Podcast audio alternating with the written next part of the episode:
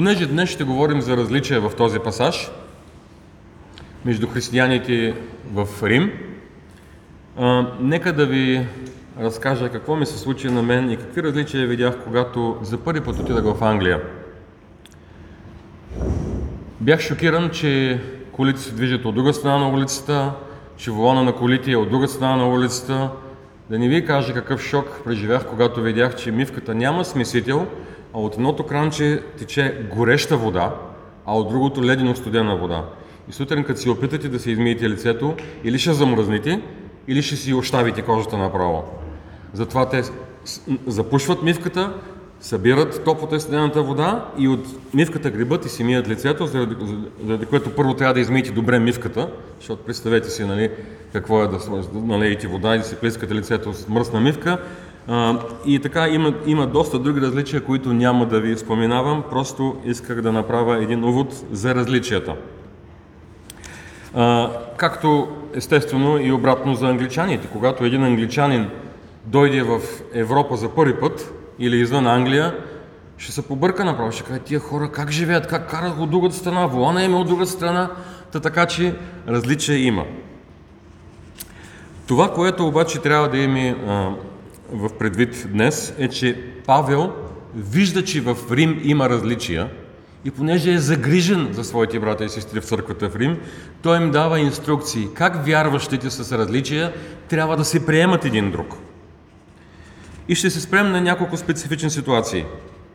Подобни, макар и различни ситуации, виждаме и в посланието му към коринтяните и колосяните. Това обаче, което трябва да имаме предвид в този пасаж, че той пише на християни, които са изповядали Христос вече като Спасител и са новородени. Както ние, така и те са имали различни виждания, как Евангелието работи в нашите общества. И въпреки, че той никога не е ходил в църквите в Рим, ние ще видим по-късно в 16 глава, че той се обръща по име към някои от членовете на църквите и за това той се е осведомявал какво става там, чрез своите познати. Павел вижда тези проблеми като голяма опасност да се получи разделение и разцепление в църквите. Затова пасажа започва с една ключова дума. Приемайте се. В първи стих се казва Слабия във вярата приемайте. Виждаме няколко групи хора.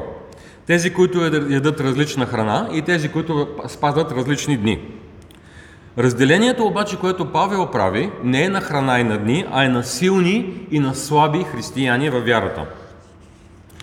И в 15 глава, като стигнем, ще, стигнем, ще видим неговото заключение. Той там казва, прочие, ние силните сме длъжни да носим немощите на слабите, а не да огаждаме на себе си.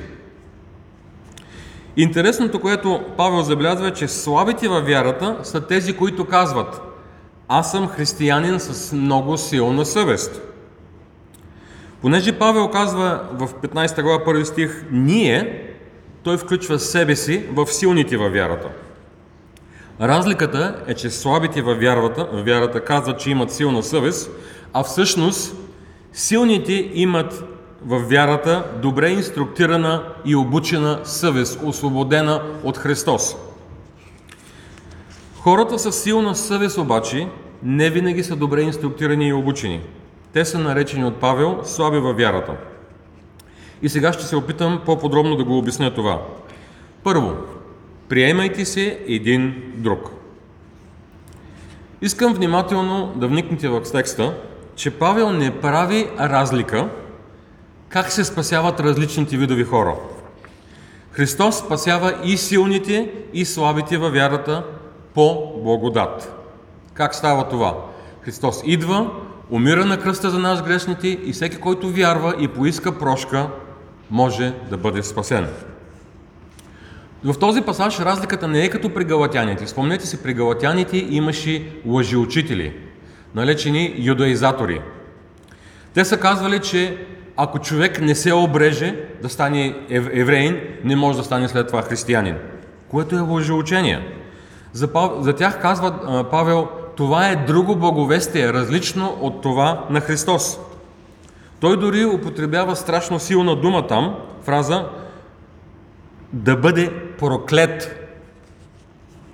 С две думи, ако прибавим нещо към Христос, което в тяхния случай е било обрязване и спазване на еврейски церемониални закони, които нямат нищо общо с християните, прибавям нещо към Христос, губим Христос. Независимо от това дали е обрязване, добри дела или спазване на различни дни, или ядени или неядени на различни видови храни. Прибавим ли нещо към Христос като изискване за спасението, губим Христос. Изгубим ли Христос, изгубваме всякаква надежда за спасение. Тук проблема съвсем не е такъв. В 14 глава Павел се обръща към християните, които са вече са изповядали Христос като единствен Спасител по благодат чрез вяра, не чрез добри дела. Те единодушно са вярвали, че са грешници, че прощението става само по благодат, само чрез вяра в жертвата на Христос. За да повярват, във всеки един от тях Святия Дух се е направил обиталище и е трансформирал живота им. Те са станали членове на църква и тяхния приоритет е станал да живеят праведен начин на живот. Да израстват духовно и когато се грешат, да поискат прошка от Христос. И двете категории хора са си посветили живота на Христос да върват по пътя на освещението, който води до рая. Различията, което е имало между тях, е как да живеят на практика живота си като християни. Как да се приемат един друг и как да се държат един с друг, като братя и сестри, между които има различия. Съвестта на славите във вярата не е била напълно освободена, след като те вече са повярвали в Христос. Съвестта на силните вярата е била добре обучена и освободена от Христовото благовестие. И Павел ни учи как двата вида християни да се държат един с друг. За да бъдем конкретни, ще споменем, че имало хора, които ни едели всичко и други, които смятали едни дни за по-важни от други. Различията според богословите са, че разликите идва от християните, които са с еврейско потекло. Или са а, езичници като нас. Понеже е имало бунтове в Рим, християните биват изгонени. След време, по указ на Нерон, на тях им е разрешено да се върнат обратно в Рим. Църквата обаче е претърпяла по това време много промени. И повечето от хората, които се връщат в Рим, са били езичници като нас а не християни с еврейски происход. По всяка вероятност, тези евреи, които са се върнали, не са искали да ядат месо. И причината за това е, че там е нямало такива месадници, както има в Израел и приготвят месото по специален начин, което се казва кашерно месо. Те са притеснявали, че това месо може да е предложено на идоли преди това и не са искали да го ядат. Друга причина е, че може би инструкциите на дадени, дадени в Стария Завет на евреите е било за чиста и нечиста храна. Определени животни, риби, птици са били забранени за ядене. Но спомняте ли си видението на апостол Петър за нечистите животни? Какво трябваше да направи той? Да заколи и да яде. Той отговори на Бог, че не би се докоснал до нечиста храна. И тогава Бог му казва, че това, което е очистил, да не го смята вече за нечисто. И пасажът, който днес прочетахме от отвечния прочет, ни напомня, че самият Христос им казва, че могат да ядат всякаква храна.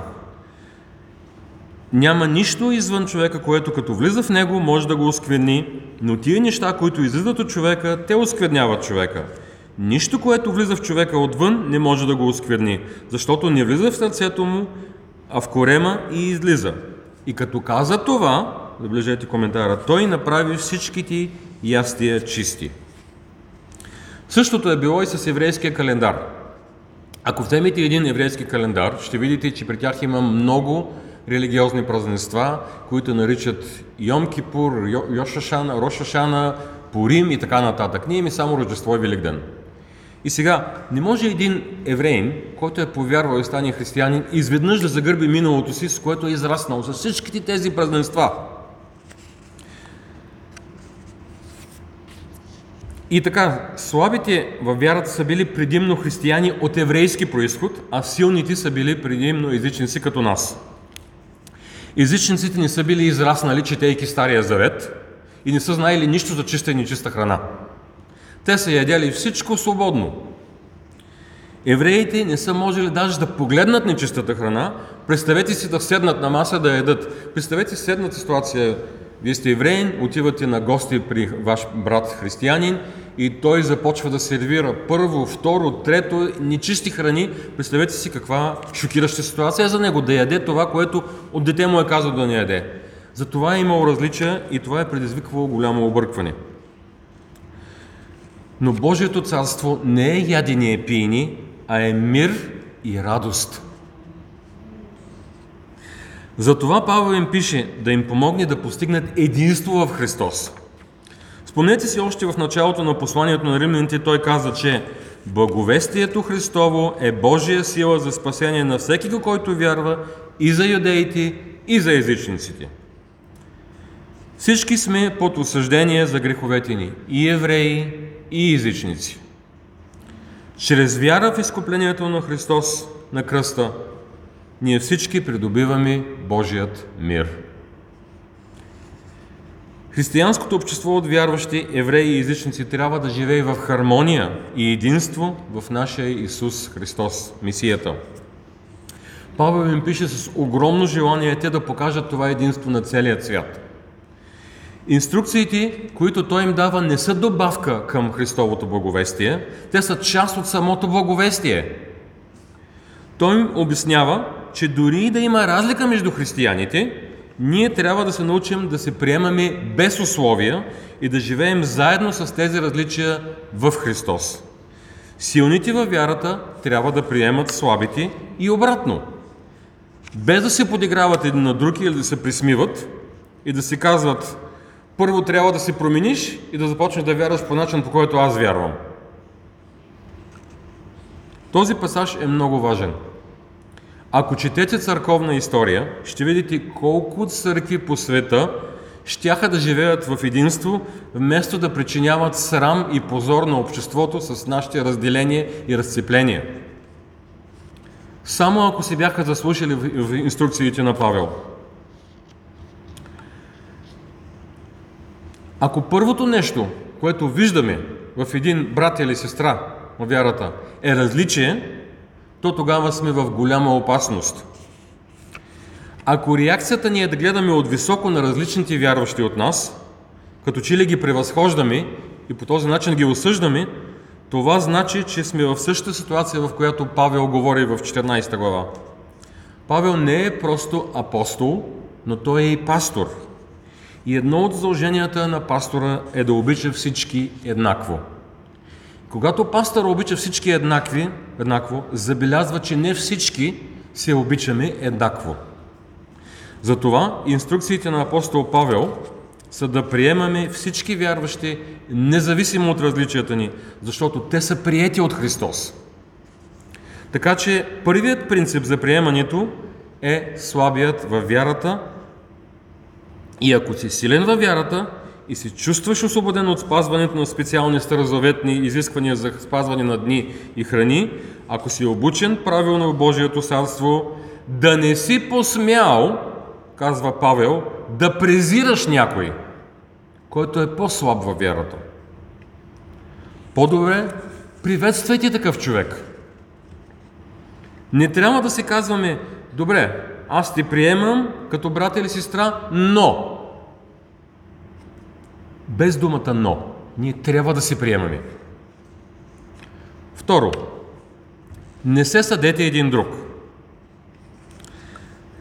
В трети стих се казва, че на своя страна слабите във вярата също не трябва да съдат силните във вярата, които са освободени, с освободена съвест и едат всичко. Защо? Кой си ти, казва Павел, да съдиш чуж слуга? Другите християни не са наши слуги и ние нямаме право да ги съдим. Аз и ти не сме господари на другите християни. Нямаме право да съдим никой, който седи или пада пред своя господар. В четвърти стих се казва, пред своя си господар той стои или пада, както ние сме. Причината, поради която те живеят и мислят така, е заради посвещението на Христос. Затова те ни едат месо и спазват определени дни. Така те показват посвещението си към Христос. Знаете ли, че е възможно да сме добре обучени богословски и въпреки това да сме малко посветени на Бога? Внимавайте, казва Павел, това са вашите братя и сестри в Господа. И тъй, всеки от нас за себе си ще отговаря сам пред Господа. Да презираш слабия във вярата е като да презираш Месията, който умря за слабия. Спомняте ли си, че Павел го каза още в 5 глава 6 стих? Понеже, когато ние бяхме още немощни или слаби във вярата, в определеното време Христос умря за нас. Изводът е, ние трябва да оставим на кръста всичко, което омалважава другите християни. Цяла седмица, докато се подготвях, мислих какъв практичен пример да ви дам. И знаете ли, взех решението да не ви давам пример, защото това води до разделение. Само искам да ви кажа едно. Ако някой ви каже, че чрез спазване на някакъв ден, или чрез неспазване, или чрез ядене, или че не ядене на някаква храна не може да се спасите, или може да се спасите, това е лъжеучение. И ще ви дам един пример, отново за различия, от Стария Завет, от Съдии. И това е Съдии, 12 глава, 5 стих. Галатците взеха бродове на Йордан към Ефремовата земя.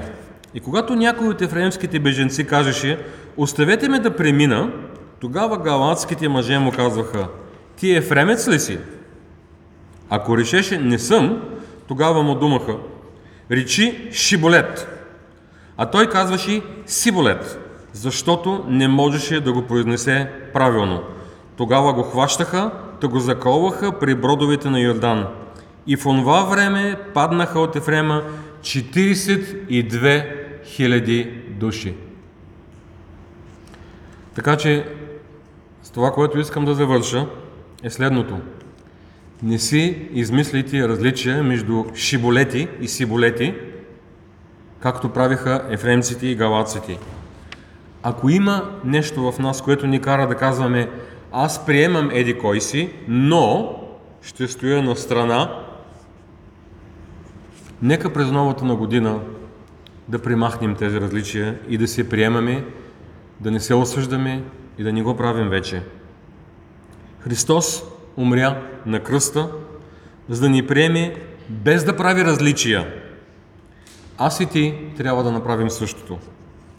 Нека да направим всичко възможно за да запазим мира в нашата църква, между църквите и живеейки за Бога, да покажем на света Христовата любов. Нека да се молим. Господи, благодарим Ти за всичко, което си направил за нас.